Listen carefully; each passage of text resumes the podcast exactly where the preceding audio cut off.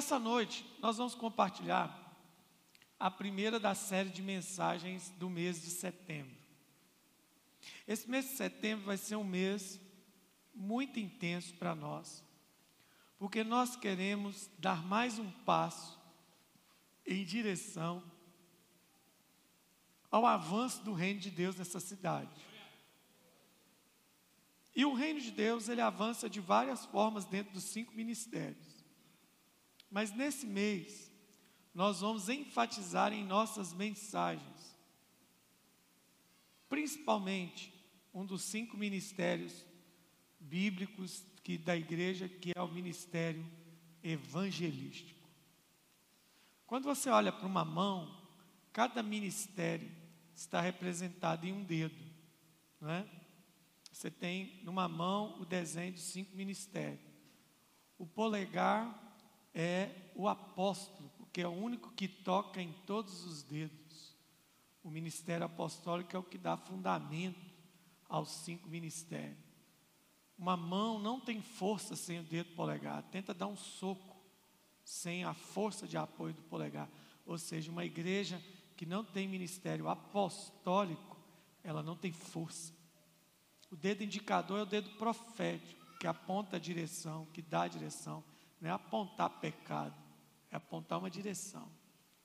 O dedo mindinho é o dedo do mestre, porque é o dedo que você usa para limpar o ouvido. É isso que o ministério de mestre faz. A palavra tira as sujeiras e os ruídos do seu ouvido, desbloqueando sua mente para aprender mais. O dedo anelar é o dedo do pastor, ministério pastoral. Não é à toa que é nele que a gente usa a esquerda ou direita a aliança, porque o ministério do pastor tem a função de manter as pessoas conectadas. E o dedo médio é o maior dedo da mão, ó, é o que sobressai sobre todos. Ele é o dedo do evangelista. Por quê? Porque ele é o que sobressai da estrutura. Ele sai para fora para trazer as almas que estão presas nas trevas. Então nós vamos enfatizar o ministério evangelístico por causa disso aqui que está escrito na sua frente. Diga mais um. Diga mais um. Nós somos uma igreja em célula e você sabe disso. Se não sabe, está aqui enganado. Nós somos uma igreja em célula. E um grande problema na igreja em célula é qual? É todo mundo achar que o encargo do evangelismo está a cargo do líder de célula. O ministério, tanto o profético, quanto pastoral, quanto de ensino, pertence ao corpo de Cristo. E existem alguns textos bíblicos que antigamente eles eram vistos de forma o quê? Séria, bíblica, coerente. E aí agora eles passaram a ser vistos de que forma? De forma poética, de forma filosófica. A gente está tentando pegar um texto bíblico tão sério e dar uma ajeitada nele para ele caber na nossa vida. Não é o texto que eu vou ler nessa noite, mas um dos textos que viraram filosóficos na Bíblia é João capítulo 15. Quando Jesus fala assim: Eu sou a videira verdadeira e vocês são os ramos. Aquele que estando em mim dá fruto, o Pai poda, para que dê mais frutos. Mas aquele que não dá fruto, o Pai corta. E lá no 6 e 7, ele vai falar assim: que aquele que não permanece em mim será cortado e lançado no fogo. E aí a gente agora quer filosofar com esse texto que é autoexplicativo. Jesus disse assim: deu fruto, tem poda, para que dê mais fruto. Não deu fruto, faz o quê? Arranca e corta. Aí a gente quer romantizar. Não. Eu já ouvi gente falando, esse fruto que Jesus falou aí é fruto do Espírito. Que Paulo fala em Gálatas também. Pode até ser fruto do Espírito, se você quiser interpretar assim. A sua vida tem que frutificar espiritualmente? Tem. Mas quando eu vou para a exegese do texto, quando eu vou pegar qual o significado da palavra fruto em João? Fruto significa assim, do mesmo gênero, da mesma essência, da mesma família.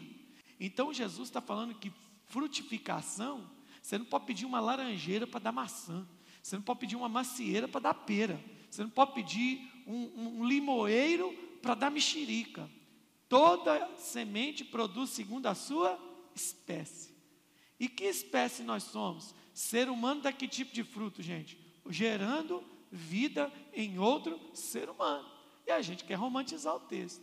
Então a gente passa a vida cristã toda caminhando, ignorando um princípio básico de evangelismo, que é o qual? Jesus me chamou para dar fruto.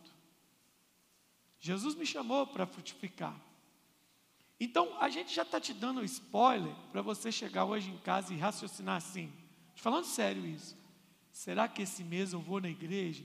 Eu vou voltar o mês que o pastor estiver falando das sete unções, as anunciações proféticas para o ano de 2024. Porque esse negócio aí, eu não concordo muito, não. Esse negócio de dar fruto não é comigo. Se você quiser fugir disso, você tem toda a liberdade para fugir disso. Você pode fugir disso enquanto você conseguir.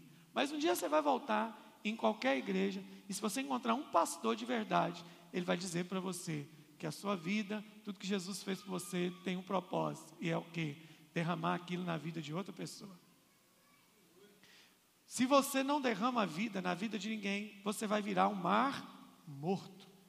Mar morto virou morto porque não desaguou, não deságua em ninguém.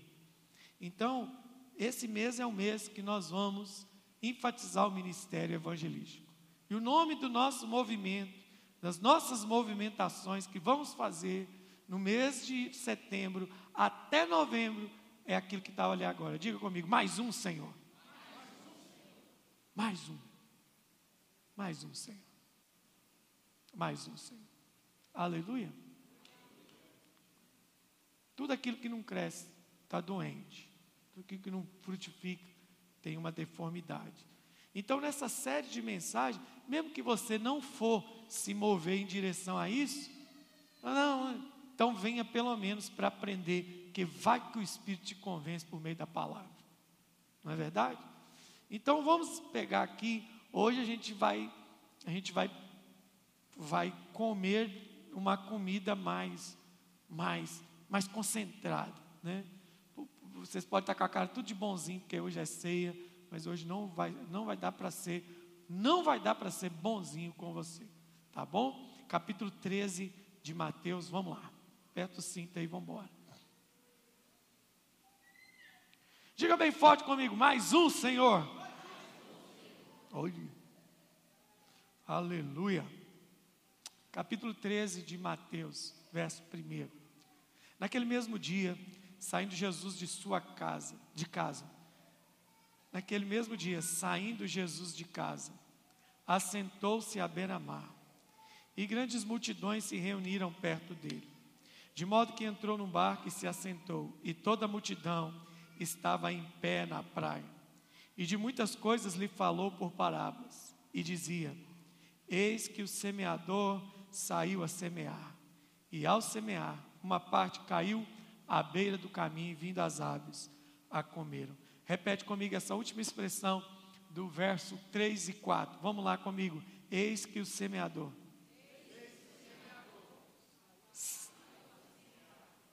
Quatro. Tá bom. Vamos ler tudo de novo bem forte até o Ial semear. Vamos lá. Um, dois, três, vai. Saiu. Tá bom. O texto começa dizendo assim: que Jesus, Jesus morava na Galiléia, gente, Jesus morava em Cafarnaum.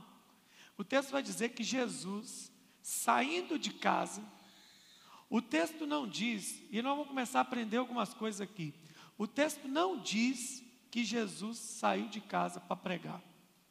O texto não diz que Jesus saiu de casa para curar.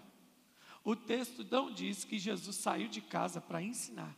O texto diz que Jesus saiu de casa. E o texto diz que Jesus, antes de qualquer coisa, assentou-se à beira-mar. E ele viu que se ajuntou multidões. O que, que aconteceu? Não é? Volta lá, o verso 2. Só para a gente fixar ali. Ó, e grandes multidões. Então Jesus saiu de casa tranquilo, numa boa, sentou-se na beira-mar. E quando ele sentou, a multidão viu que ele estava ali, tanto que ele teve que entrar no barco, isso era um modo de Jesus é, é, é, é não, não deixar que a multidão comprimisse aquilo que ele tinha que fazer ou falar. Então Jesus, o texto em nenhum momento dá uma ideia de Jesus com algo programado para fazer. Nós estamos vendo um dia, esse texto eu gosto dele, porque o texto inicia dizendo do cotidiano de Jesus. Jesus estava vivendo um dia normal. E aí o texto vai, a primeira coisa que a gente vai ensinar, que Jesus era intencional em tudo que fazia. Jesus não fazia nada sem uma intenção clara. Jesus não fazia nada sem um motivo claro. Então, se ele saiu de casa, vamos pressupor que ele saiu de casa. Talvez sentou ali esperando alguém chegar para bater um papo com um seus discípulos, para bater um papo com alguém da cidade.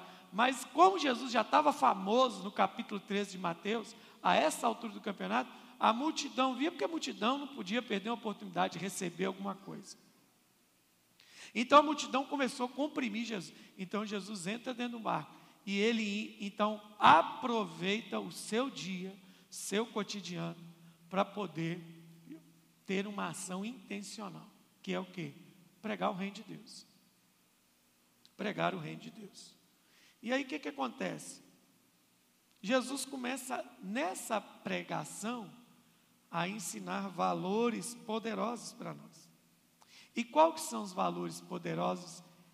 Exata, gente, é tão simples as coisas de Jesus que eu fico assim perplexo quando alguém consegue complexibilizar as coisas simples que Jesus falou.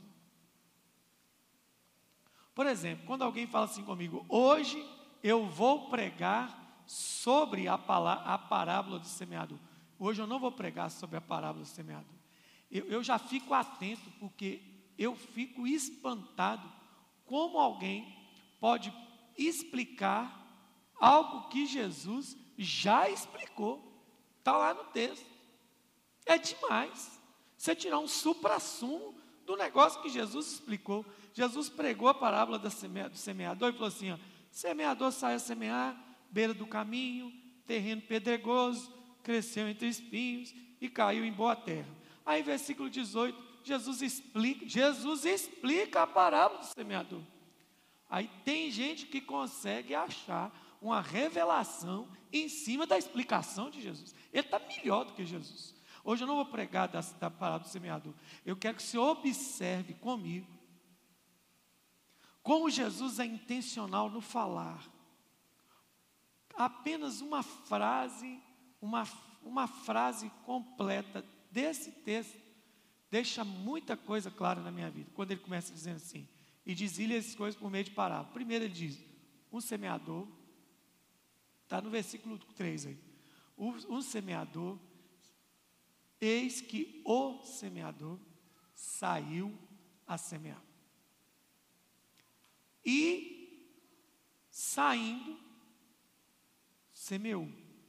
Ao próximo texto, olha lá. E ao semear. Então, um semeador saiu a semear. E ao semear. É só isso que a gente tem para compartilhar nessa noite. O semeador saiu a semear. Vivo. E ao semear. Simples isso. É, parece que está tá, tá claro como água límpida, mas às vezes a gente não enxerga. Veja bem. Jesus nos ensinou, e mais especificamente apóstolo Pedro, né?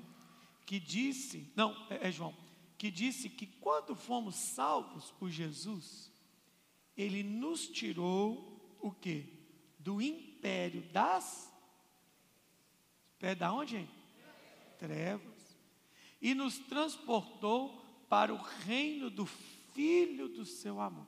Então, quando eu encontrei Jesus, ou melhor, quando Jesus me encontrou, ele transportou minha vida de um lugar para o outro, das trevas para o reino do seu amor, filho do seu amor. E aí nós somos transportados. Paulo, Paulo, quando ele vai, Paulo gostava de usar figura para poder mostrar o que era igreja. Paulo falou que a igreja é edifício. Paulo falou que a igreja é casa. Paulo falou que a igreja é um exército. Pedro falou que a igreja é um aglom, não aglomerado, uma organização de pedras vivas. Paulo fala também que a igreja é uma lavoura. Uma lavoura. Jesus usava muita agricultura para explicar porque aquele tempo, tudo que falava de agricultura, aquele povo entendia. Eles eram agricultores. Né? Se Jesus hoje viesse para Valadares pregar o Evangelho, qual linguagem que ele usaria? A linguagem de mandar a gente para os Estados Unidos, pela fronteira. Entendeu? Ele ia falar: o reino de Deus é semelhante ao, ao o agente alfandegário que te entrega o visto. Mas o diabo é o coiote. E Jesus ia ensinar assim. E ele vai pegar a realidade do contexto para ensinar, por isso que ele está falando. No Brasil, talvez Jesus falasse muito do reino como futebol, né?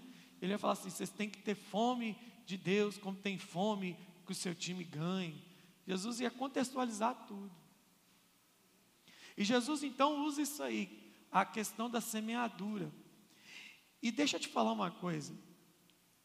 Quando nós falamos de lavoura, existe uma palavra que não pode fugir do nosso coração: intencionalidade. Advérbio de modo. Intencionalidade. Ser intencional. Nós somos intencionais para tudo, mas quando viemos para o reino de Deus, nós deixamos de ser o que? Intencional. Quando você e eu pertencíamos ao mundo, o que, que a gente fazia? Pecava intencionalmente, transgredia intencionalmente. É verdade ou não é, gente? Ou você saía de si e fazia as coisas que você fazia? Ai, você era igual o Hulk, ficava verde depois que pediu poder, achava você pelado dentro de casa. É assim? Não era. Não era tudo intencional. Você falava dos outros intencionalmente. Tem gente que não mudou muito, não. Depois de crente, continua assim. Mas você falava dos outros intencionalmente, você pecava intencionalmente, você transgredia intencionalmente. Aí a gente vem para o reino de Deus, e Deus quer que a gente continue sendo intencional, mas para as coisas o quê? Do reino de Deus. O reino de Deus você tem que orar intencionalmente, jejuar intencionalmente, e o principal delas Fala assim comigo. Eu tenho nas minhas mãos sementes do reino. Pergunta para o seu irmão: o que, que você acha que tem que ser feito com isso? Fala para mim. Oi. O que, que você acha que tem que ser feito com isso? O que, que você acha que você tem, tem que ser feito com essa semente? Opção A: comer. Quem acha que tem que comer? Levanta a mão.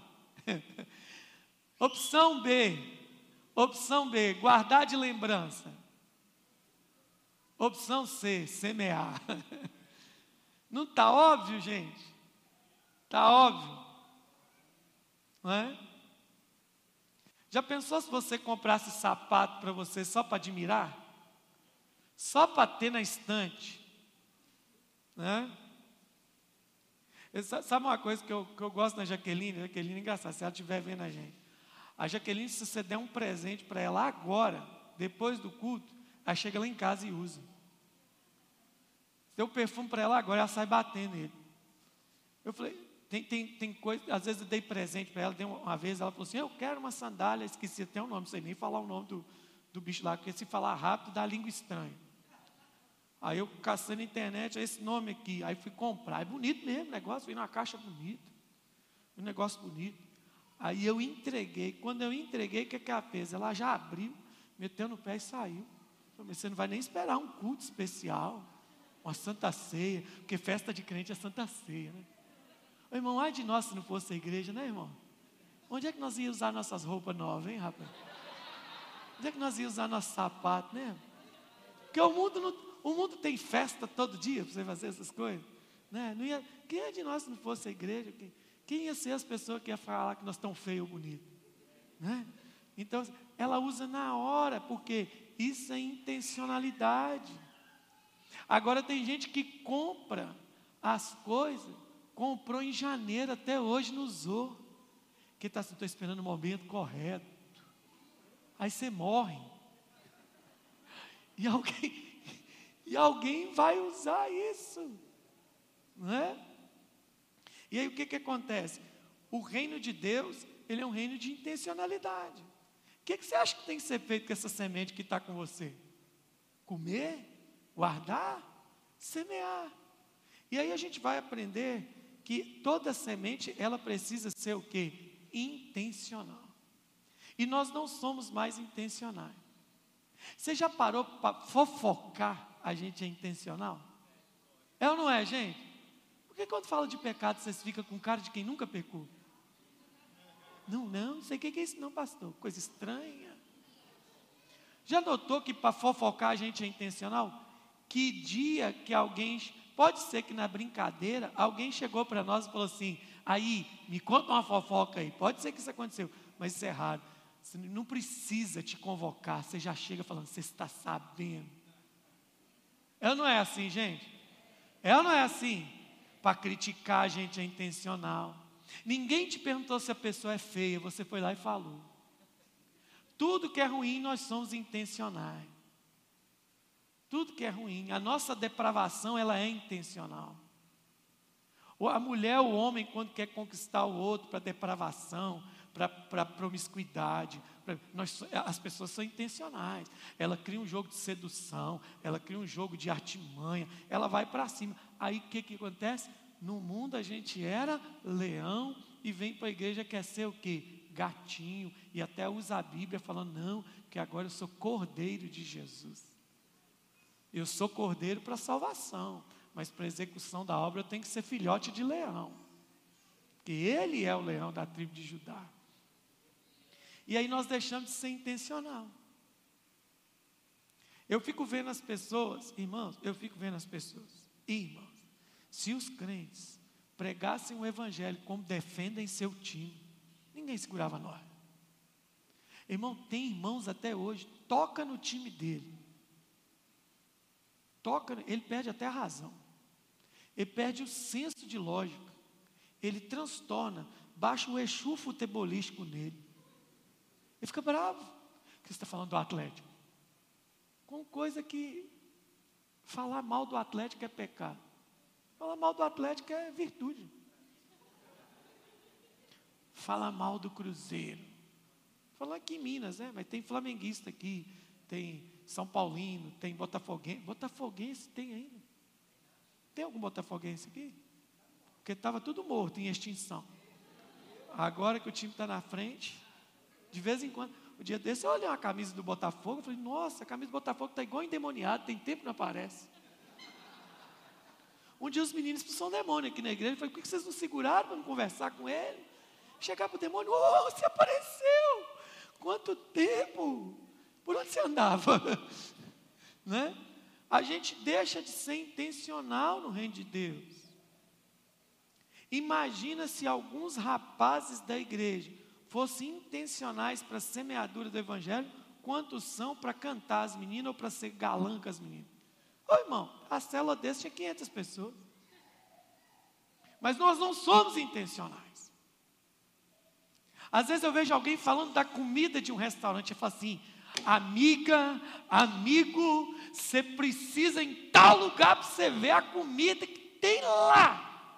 Eu fico olhando, gente, se pregasse o evangelho com essa paixão. Com a gente é assim, você é crente? Eu sou. Eu sou. Fala baixo, ninguém pode saber. Nós temos que ser intencionais com o, o Evangelho. Intencionais. Por quê? Porque você, Paulo diz assim: eu sou devedor de Cristo. Por que, que eu tenho que fazer isso? Porque eu devo a Cristo. Que Ele fez por mim, irá fazer por aquele que crê, através do meu testemunho sobrenatural. E aí, olha para esse texto. Volta lá no 3, por favor. Muitas coisas lhes falou por parábolas e dizia: Diga comigo, eis que o semeador. Aí esses dias eu ouvi sobre esse texto um absurdo. Um pastor, como é que um pastor perde tempo preparando uma mensagem onde ele vai falar o que não está na Bíblia? Eu fico muito bravo. Irmãos, não precisa fazer teologia. Para uma boa pregação, você só precisa de uma coisa básica. Lê a Bíblia direitinho, não vai errar. Não vai errar. Aí ele disse assim: porque o semeador é Jesus. Jesus é o grande semeador, porque ele é o único semeador. E eu estou olhando para o texto, estou procurando a hora que Jesus falou que ele que é o semeador. Que é só ele. Vou até melhorar para o pastor, que é só ele. Lá na frente, Jesus explicando a parábola, ele falou assim: ah, explicando a parábola, ele falou assim: a semente que foi semeada em, em, à beira do caminho é o diabo que vem e rouba do coração da pessoa. Em nenhum momento ele falou que ele era o semeador. Quem é o semeador? É todo aquele que é portador da semente do Evangelho. Tem algum portador de semente do Evangelho aqui? Então quem é o semeador? Hã? Fala em espanhol, diga sou eu. Quem é o semeador? Diga, sou eu. Que, que eu tenho em minha vida? Diga comigo, semente. Agora, qual que é o nosso problema? Qual que é o nosso problema? Semente não semeada, acontece o que com ela? Que só fica guardada um bom tempo. É só você calcular. A gente semeia tudo, gente. A gente semeia contenda, a gente semeia tristeza, a gente semeia intriga, a gente semeia alegria, a gente semeia também amizade, gente, mas nós temos negligenciado nossa vida em não usar tudo isso para semear o que? O reino de Deus. Nós não temos sido intencionais. E aí o texto vai dizer: o semeador, ele é um semeador. Está claro, é um semeador. Quem é o semeador? Somos nós. Agora, qual que é a questão básica desse texto? Né? A parte 2 aí, ó. Eis que o semeador saiu a semear. Bom, fazendo aqui rapidinho, você não precisa nem de, dicionário hebraico, não. Você vai para o dicionário português mesmo. Estava falando aqui hoje de manhã, semeador é um substantivo substantivo masculino. Né? Ainda podemos usar a expressão masculino, porque os dias não pode mais não. Nem o substantivo vai ser masculino, até o substantivo vai ser indeciso. Mas tudo bem. Mas vamos lá. É um substantivo masculino e todo e, é um, e, e não tem antônimo. Antônimo não é Antônio não, tá gente? Antônimo é o contrário da palavra. Semeador não tem antônimo. Ou seja, ou, ou é semeador, ou não é semeador. Então, tem gente na, na caminhada cristã tentando ser tudo e esquecendo de ser semeador. Por exemplo, o que, é que as mensagens de hoje falam que a gente é? Ah, a gente é um monte de coisa. Ó, você é mais que vencedor, você é o super-herói, você é o homem de aço, você é a Liga da Justiça inteirinha junta. Você é o herói, você é o vencedor, você é não sei o quê. Mas nós vamos fazer a, as sete semanas de para derrubar Jericó, porque todas as muralhas da sua vida vão cair. É, vamos fazer sete semanas abrindo o Jordão, porque todo, todo mar, todo rio diante de você vai se abrir. E eu não vejo lugar nenhum falando assim, sete semanas aprendendo a ser um semeador. E se fizerem, vão fazer só para levantar a oferta. Nós somos semeadores. Isso tem que estar bem definido. E o semeador faz o quê? Sai para semear. Nossa, que coisa, revelação profunda. Nada de profundo. Veja bem, quando você estava na aula de português, aquela aula chata que ninguém quer prestar atenção, poucos gostam, a professora começa a ensinar a classe de palavras na língua portuguesa. Quais são as classes de palavras da língua portuguesa? Verbos, substantivos e adjetivos. Estrutura básica. Depois você vai para os pronomes, para as adjunções e todas as outras coisas mais. Mas o, o trio básico é verbo, substantivo e adjetivo. Substantivo dá nome, adjetivo dá qualidade. E verbo dá o quê? Ação aos dois. Todo substantivo sem verbo é morto. Todo substantivo que não tem um verbo. E qual que é o verbo do substantivo ali? Diga comigo, saiu. Qual é a palavra que dá movimento para o semeador? O verbo sair. E aí eu estava falando também para os irmãos que é o seguinte: na Bíblia aparecem, aparece, eu anotei, deixa eu anotar para não falar o número errado. Peraí. 232 vezes a palavra sair e 118 a entrar. Então, se aparece mais sair do que entrar, significa que as escrituras dão mais ênfase ao sair do que entrar. Porque entrar, não tem nada de complicado em entrar. Salomão falou assim: me dê sabedoria para entrar e sair. Né?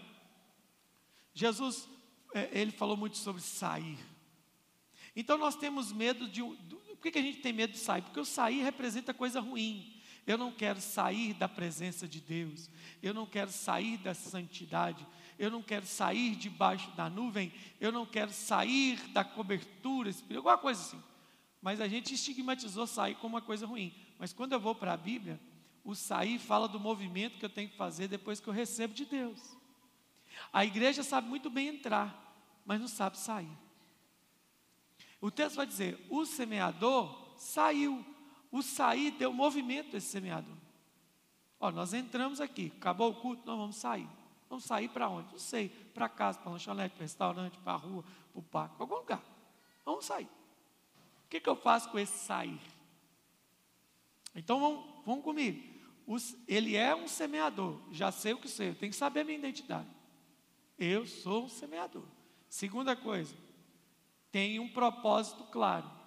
Saiu a semear. Diga comigo assim: para quem não sabe onde vai, qualquer lugar serve. Não sabe onde vai, qualquer lugar serve.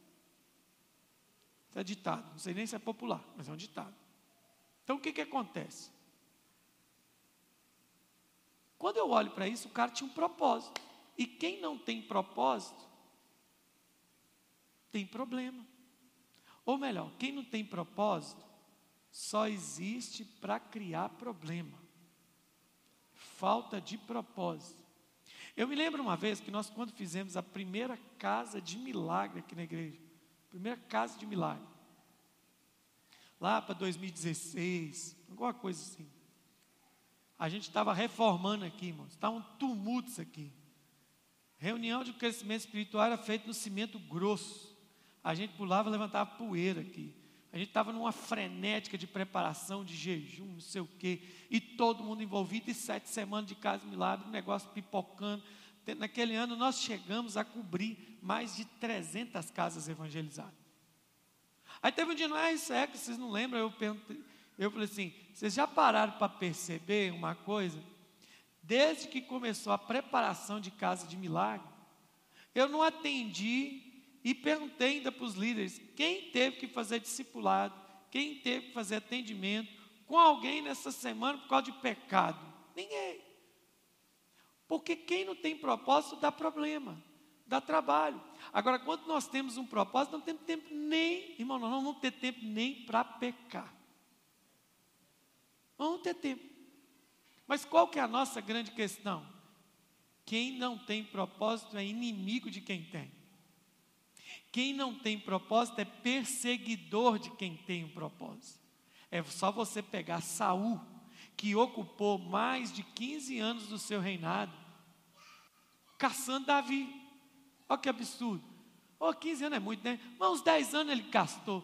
10 anos perseguindo um menino de 17 anos, que depois assumiu o trono com 30. Tantos anos da sua vida fazendo o quê? Nada. Em vez de reinar, gastou tempo perseguindo. Por quê? Porque quem não tem propósito está perdido. Porque quem não sabe onde chegar, qualquer lugar serve. Então, se eu sou semeador, eu tenho que entender o que, que eu tenho que fazer. Sair para semear. Quando Deus nos dá propósito, quando Deus nos dá propósito, o texto bíblico, por exemplo, da parábola dos talentos, o que recebeu cinco, o texto diz assim: e o que recebeu cinco saiu imediatamente. O que recebeu dois saiu imediatamente. O que recebeu um não saiu enterrou. Se eu não tenho o movimento da ação daquilo que sou, o que, que adianta ser? Não adianta ser. Então, se somos igreja, somos semeadores, nós temos que ser intencionais no semear. Eu tenho que ter um propósito. Qual é o propósito da minha vida? O Dr. Miles Morrow, antes de morrer, uma das últimas mensagens dele, que eu assisti ao vivo, ele lá em Brasília, no jubileu da casamento, 2014, ele solta a seguinte frase, ele diz exatamente isso assim, ó, o grande segredo da vida não é descobrir pelo que tenho que viver, mas por aquilo que vale a pena morrer. Ele era cheio desses paradoxos. Ele fala assim: quem não descobriu pelo que vai morrer, não tem necessidade de viver. Você vai morrer pelo que na sua vida? Sinceramente, você vai morrer pelo seu marido? Você vai morrer pela sua esposa? Você vai morrer pelos seus filhos? Eu morro pelos meus filhos. Quero te dar uma notícia sobre filho. Quando eles crescer, você vai entregar eles para o cônjuge, eles vão virar para você e vão te lembrar, Xuxa. Beijinho, beijinho, tchau, tchau. Eu tenho que criar meus filhos, conduzi-los em todo processo possível para apresentá-los à glória de Deus. Depois que tiver experiência com Deus, eles têm que decidir no espírito o que vão fazer com aquilo. Agora, o nosso propósito de vida é ser o semeador, que eu porto as sementes do reino. Quem não tem propósito dá trabalho, gente. Dá trabalho. Quem não dá propósito, quem não tem propósito, perturba a vida de todo mundo. Qual é o propósito? Pelo que eu vivo, pelo que eu estou disposto a morrer, pelo que eu estou disposto a ver. Eu preciso ter claro na minha mente que Deus é um Deus de propósito. Tem gente que vira inimigo do propósito na caminhada, porque ele perde o dele. Estava falando aqui hoje de manhã que tem os irmãos, falar rapidamente, de manhã eu tive mais tempo. Tem irmão que eu não entendo. Eu, eu, eu só falar com vocês negócio. Eu não entendia quando tinha 20 anos, não entendo hoje quando tem 43. Não entendia quando não tinha estudo, não entendo hoje depois de ter feito duas faculdades. Não entendo. Tem gente que eu não entendo. Mas, por exemplo, quando eu falo de intencionalidade, pensa comigo no casamento. Pensa comigo no casamento. Qual é o paradoxo da vida a dois?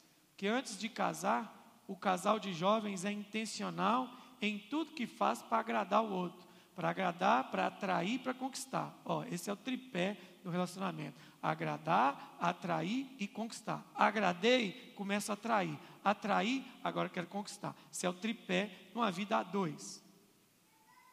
Aí quando casa, quando casa, o tripé inverte. Parece que depois que eu casei, coloquei a aliança na mão, inverte a polaridade. Aí eu faço tudo para desagradar, para expulsar e para desconquistar. É assim que acontece. Eu fico olhando para casais, a maior solução para qualquer DR de casal é o seguinte: façam aquilo que vocês faziam antes de casar.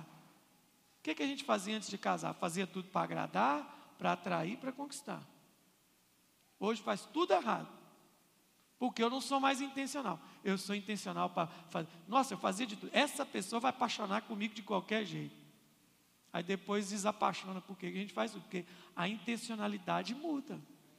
Aí, por quê? Porque perdeu o propósito. Qual que é o propósito do casamento? É ficar junto, gente. É ficar junto, focinho no focinho, pedra de, nos, pedra de seixo rolado no rio. Nós somos tudo pontudo, mas a água do Espírito vai esfregando nós até a gente ficar lisinho, a gente ficar encaixado. Né? É assim que funciona. Mas beleza, o que, que acontece? Tem gente que é inimigo do propósito, quer ver? Tem pai que ele prefere buscar o filho na boate, bêbado e drogado, do que buscar na igreja depois do culto. Ele prefere. Um dia, desculpa a expressão aqui, um pai chegou para mim assim: Eu não entendo porque meu filho é fissurado em você, tudo é fala de você, tudo é você, que fala meu pastor, que não sei o quê. Por que, que é assim? Eu falei assim: talvez porque eu, como pastor, tenha sido para ele aquilo que você nunca conseguiu como pai. Talvez seja por isso que vem essa admiração. A igreja, o negócio é um paradoxo, é muito esquisito a igreja. Eu não entendo, não entendo certas pessoas na igreja.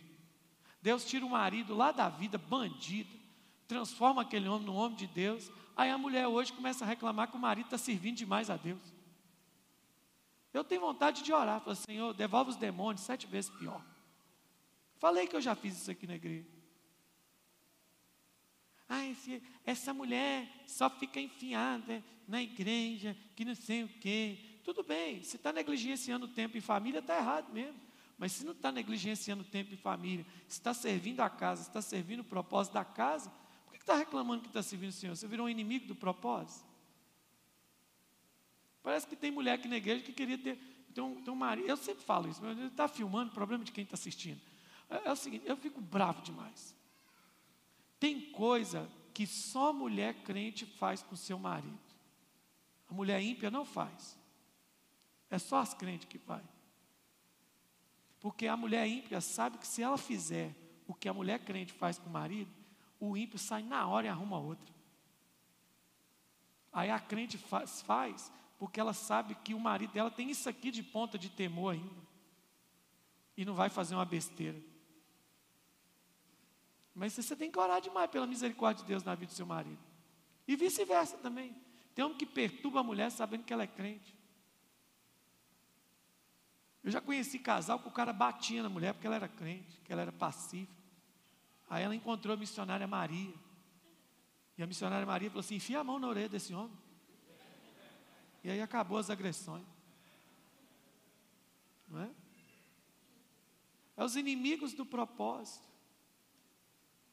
Aí tem pai que fala assim: é o Kids, tem que levar menino sábado, é a Campa Kids, é Encontro Kids, é Noite do Pijama, para questão de coisa, então tá bom, entrega seu filho para o amiguinho que joga videogame com ele, vai jogar videogame, daqui a pouco você recebe a notícia que seu filho foi abusado sexualmente na casa de um ímpio.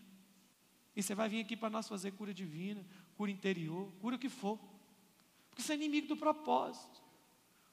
Se eu sou, eu tenho que entender o que, que eu sou. Quem está me entendendo? Você não pode ser inimigo do seu propósito. Não seja um inimigo do propósito. Se Deus te, te encontrou, se Jesus encontrou a sua história, aproveita a oportunidade para servir o Senhor com alegria. Aleluia. Lembra de Mical criando problema para Davi? Mical falou assim: para que essa dança toda? Para que essa celebração toda? Todo mundo viu você ficando quase pelado. Aí Davi chegou dentro de casa. Davi é daqueles que não guardava para amanhã. Ele joga, olhou para a cara dela e falou assim: Deixa eu falar uma coisa. Eu estou dançando diante do Deus. Ele podia ter falado só isso. Mas Davi foi muito covarde nesse momento. Ele podia ter falado assim: Eu estou dançando diante do Senhor. Capítulo 6 de 2 Samuel. Eu estou dançando diante do Deus de Israel, que me escolheu. Aí começou a discussão de casal, jogar na cara. No lugar de seu pai, eu sou melhor do que seu papai foi. Foi Deus que me pôs aqui. E eu vou dançar diante dele com mais força ainda. E o texto diz assim: E Mical, filha de Saul, nunca mais teve filho. Porque todo inimigo do propósito é estéreo. Toda pessoa que é crítico do mover de Deus. Porque tem gente que acha que servir a Deus é não ter vida, né?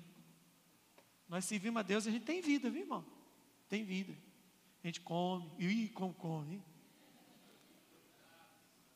A gente diverte, ih, a gente ri com os irmãos, ri dos irmãos. A gente diverte, mas em todo tempo nós somos o quê? Diga, semeadores. Quem conviveu com meu pai, nosso pai, né, meu pai do pastor Elídio, que aqui está, via como é que a vida do missionário Zé Roberto era uma vida de semeadura intencional. O papai precisava de pouco tempo perto de alguém para semear a semente do Evangelho. O papai não perdia tempo. Hoje eu dei um, dois testemunhos dele, vou dar só uma vez. Eu fui com ele na oficina mecânica. Isso foi só uma das vezes que eu vi ele fazer isso, de dezenas de vezes. Oficina mecânica, está com meu pai, ali em Vila Bretas. A gente deixou o carro, ele apresentou o problema. Lá na oficina ele já orou. Não vou falar da oração. Aí entramos dentro do ônibus para voltar. Estava com ele. Era criança, uns 9 para 10 anos. Estou voltando com ele. Ele tinha me chamado, vamos lá comigo. Fui lá com ele. O papai gostava de tudo quanto é lugar que ele saísse, levar a gente. Aí fui lá com ele na oficina. Nós estamos voltando de ônibus, do Vila Bretas para cá. Do Vila Bretas para cá, no centro de ônibus, com todas as paradas, não dá mais do que 10 minutos. Sentamos. Quem, quem anda de ônibus aqui sabe que todo ônibus, né, coletivo, tem a parte de baixo, depois tem uma escadinha que sobe assim, parece que é uma parte mais alta, Uns tinham uma parte mais alta, umas cadeiras mais altas, né? Estava tá sentado naquela parte alta com ele, eu na janela, ele no meio, no meio não, para a beirada do corredor. Ele bateu na minha perna assim, peraí que eu vou ali. Vai aonde? Ele atravessou, sentou do outro lado onde tinha um homem sozinho, com aquela velha conversa dele. Boa tarde, bom dia, jovem. O cara olhou assim, bom dia. Como você chama? Fulano de tal. O meu nome é Zé Roberto. Tudo bem com você? Você conhece Jesus? Ah, eu conheço. Você vai em alguma igreja? Ah, eu vou na igreja católica de vez em quando. Mas você é um católico praticante? Não, não sou não, vou muito de vez em quando. Você mora onde? E já puxa a capivara do cara toda, né? Você é casado? E foi conversando com o cara, nesse trajeto de 10 minutos. Resultado? Qual que é o resultado? Foi cedinho, né? A gente voltando cedinho, descemos do ônibus, chegou no ponto, puxamos o negócio, descemos no ponto, desce eu na frente, desce meu pai, e o homem atrás dele. Ué, pai, o que, que é isso? Não, eu convidei ele, vai assistir o culto lá na igreja agora. Nove da manhã tinha culto na igreja. Era assim, o cara era intencional. Ele era um semeador que saía para semear. Esse é o nosso problema. A gente é intencional para tudo quanto é coisa. A gente manda hoje no WhatsApp para as pessoas: olha esse vídeo, olha esse rios, que engraçado olha esse meme. A gente faz figurinha de todo mundo. Você acha que não tem uma figurinha sua de sacanagem no telefone de alguém, não? Pode ter certeza que tem. Tem no grupo da sua família, nos seus filhos. Eu devo ter umas 250 figurinhas minhas aqui na igreja. Já vi umas 10 de cara assim. É, a gente divulga as coisas muito rápido. A gente é intencional para figurinha. A gente é intencional para notícia. A gente é intencional para zoação mas a gente não tem sido intencional para semear o reino de Deus. Quem está me entendendo, diga amém. E por último, verso 4, está escrito assim: diga comigo, e ao semear. Olha que coisa mais óbvia, como diria o outro. Diga comigo, era semeador, saiu para semear e, e e semeou. Não é óbvio? Não tão óbvio. Quem conhece alguém que sai para fazer alguma coisa e não faz? Quem conhece alguém que promete fazer uma coisa e não faz? Quantos de nós sai de um cômodo da casa, a cabeça está tão cheia, você chega no cômodo e fala assim: que, que eu vim fazer aqui mesmo? Não é? Quem já saiu para fazer uma coisa e fez outra? Levanta a mão. É, porque a cabeça está cheia. Mas a Bíblia diz assim, ó, tudo que é puro, tudo que é santo, tudo que é justo, tudo que é de boa forma, tudo que é verdadeiro, nisso pensai. Então, quando eu sou semeador, a minha mente está intencionalmente carregada de um propósito informal e formal de semear a semente do reino onde quer que eu vá. Como o missionário Zé Roberto, num ponto de ônibus. Olha aqui para mim. Puxa aí no seu, no seu HD, rapidinho. Você que já leu pelo menos uma vez os quatro evangelhos. Qual discípulo de Jesus foi convocado por Jesus dentro da sinagoga ou dentro do templo de Jerusalém? Qual, qual discípulo de Jesus? Lembra o nome dele? Que foi convocado por Jesus dentro da sinagoga ou dentro do templo de Jerusalém? Lembra do nome dele? Sabe por que você não lembra? Porque não tem. Jesus não chamou ninguém, nem dentro da sinagoga, nem dentro do templo. Jesus chamou na beira do mar, na coletoria de esposos, na caminhada, numa estrada, é, em vários lugares, porque Jesus era um. Jesus era o quê? Intencional. Ele queria fazer aquilo.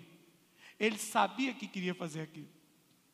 Irmãos, uma das coisas boas que quando eu leio a Bíblia, eu, eu leio e falo assim: ufa, eu falo, ufa, por quê? Porque quando eu leio o final das coisas em Apocalipse, principalmente o finalzinho de Apocalipse, que começa a descrever a nova Jerusalém que vem do céu e, e que será a central do governo de Deus sobre a terra, aqui na terra. Em nenhum texto bíblico, inclusive a parábola do Lázaro e do, do mendigo Lázaro e do rico, traz de uma certa forma, não é uma, uma amortização, mas um alívio no meu coração. Porque, meu irmão, se o céu fosse um lugar onde eu lembrasse de todas as minhas omissões, o céu ia ser um lugar muito triste. Deixa eu te, te clarear a sua cabeça, você que não entendeu ainda. Imagina se na eternidade você tivesse acesso a todas as pessoas que foram para o inferno porque cruzaram o seu caminho e você não teve coragem de semear nada na vida dela. Imagina como é que seria o céu. O céu que eu falo é eternidade. Imagina. Imagina se hoje o Espírito Santo te desse um sonho com todo mundo que você negligenciou, queimando no tormento. Estou falando de quem você pregou, não. Quem você pregou, você semeou a semente, o sangue não está sobre suas mãos. Mas sobre toda pessoa que cruzou seu caminho e você poderia ter semeado e não o fez. Para para pensar comigo. Todas as pessoas que você negligenciou, daria para encher pelo menos metade desse auditório? Pensa nisso comigo. Então a pergunta é: tô, estou aqui por quê? Estou aqui para quê? Sou um semeador.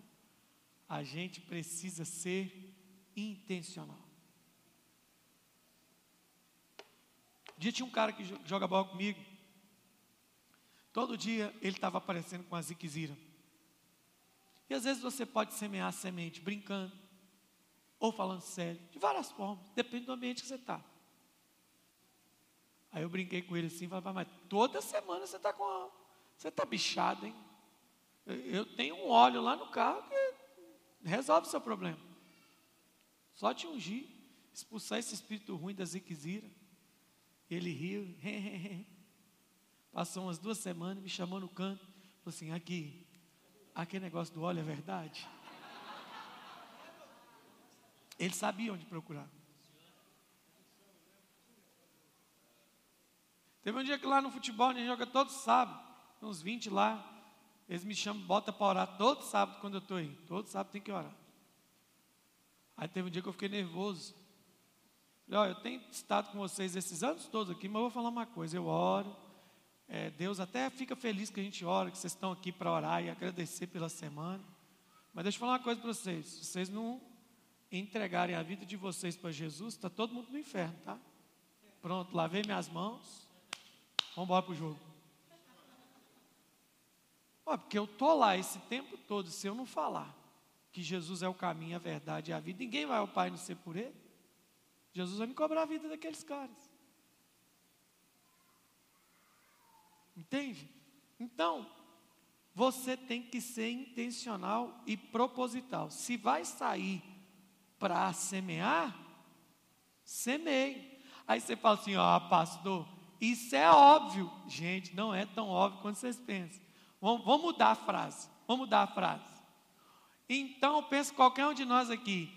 Então, o fulano saiu de casa para ir na Santa Ceia, na casa da bênção, domingo, dia 3 à noite.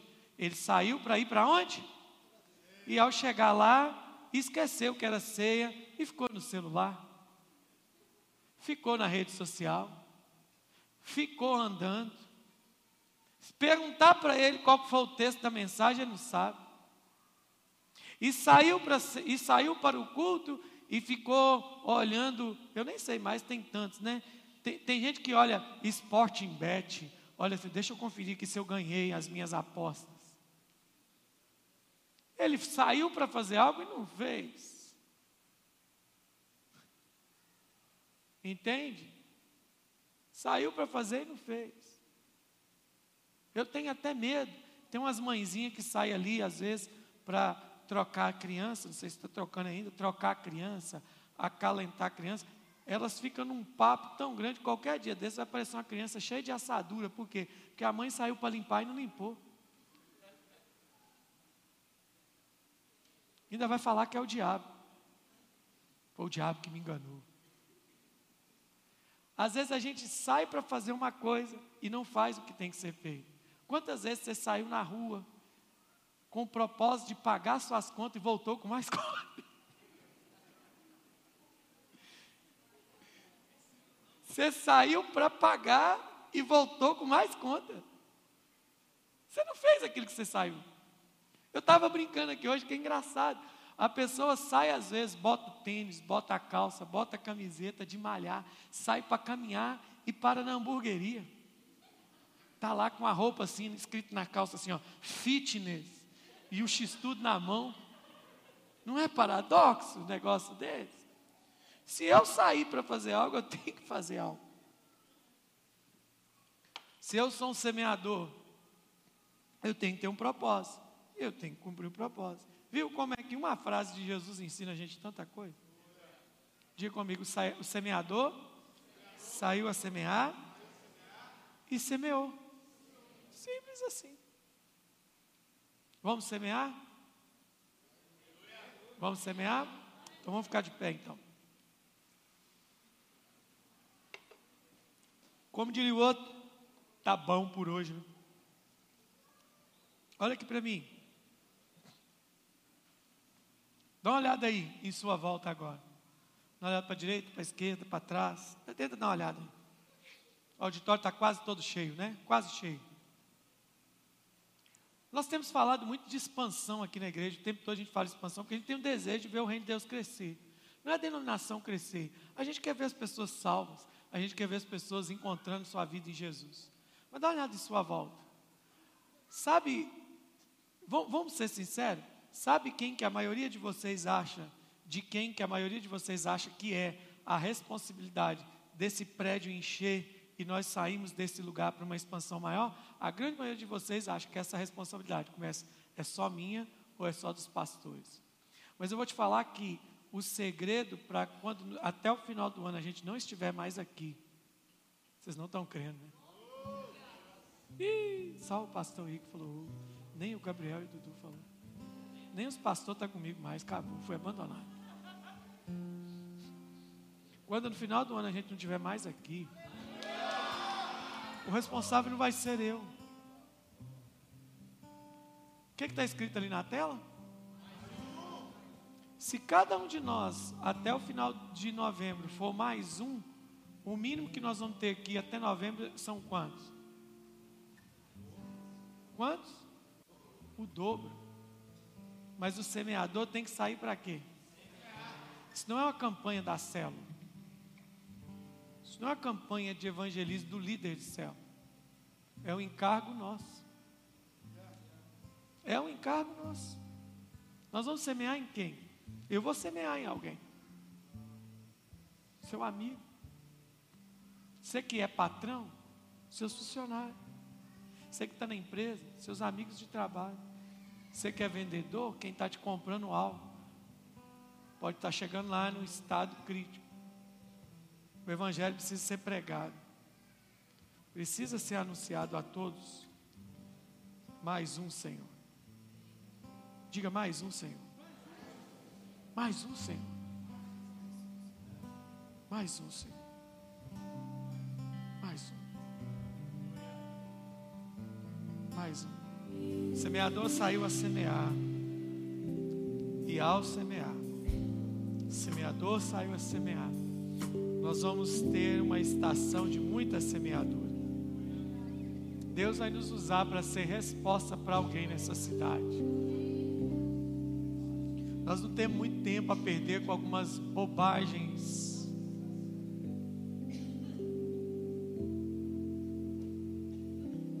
Gospel nessa cidade. Nós precisamos avançar. Gente que está precisando da semente que você tem. E talvez você não entenda, mas isso é mais sério do que você pensa. Você não tem noção do que o poder da semente que está nas suas mãos pode fazer na vida de uma pessoa. Você só está aqui hoje porque alguém um dia decidiu, decidiu semear na sua vida. Você só está aqui hoje porque alguém por telefone, pessoalmente, à distância ou perto, resolveu semear sua vida. Derramou em você a boa semente do reino de Deus. E nós não podemos quebrar o ciclo da semeadura.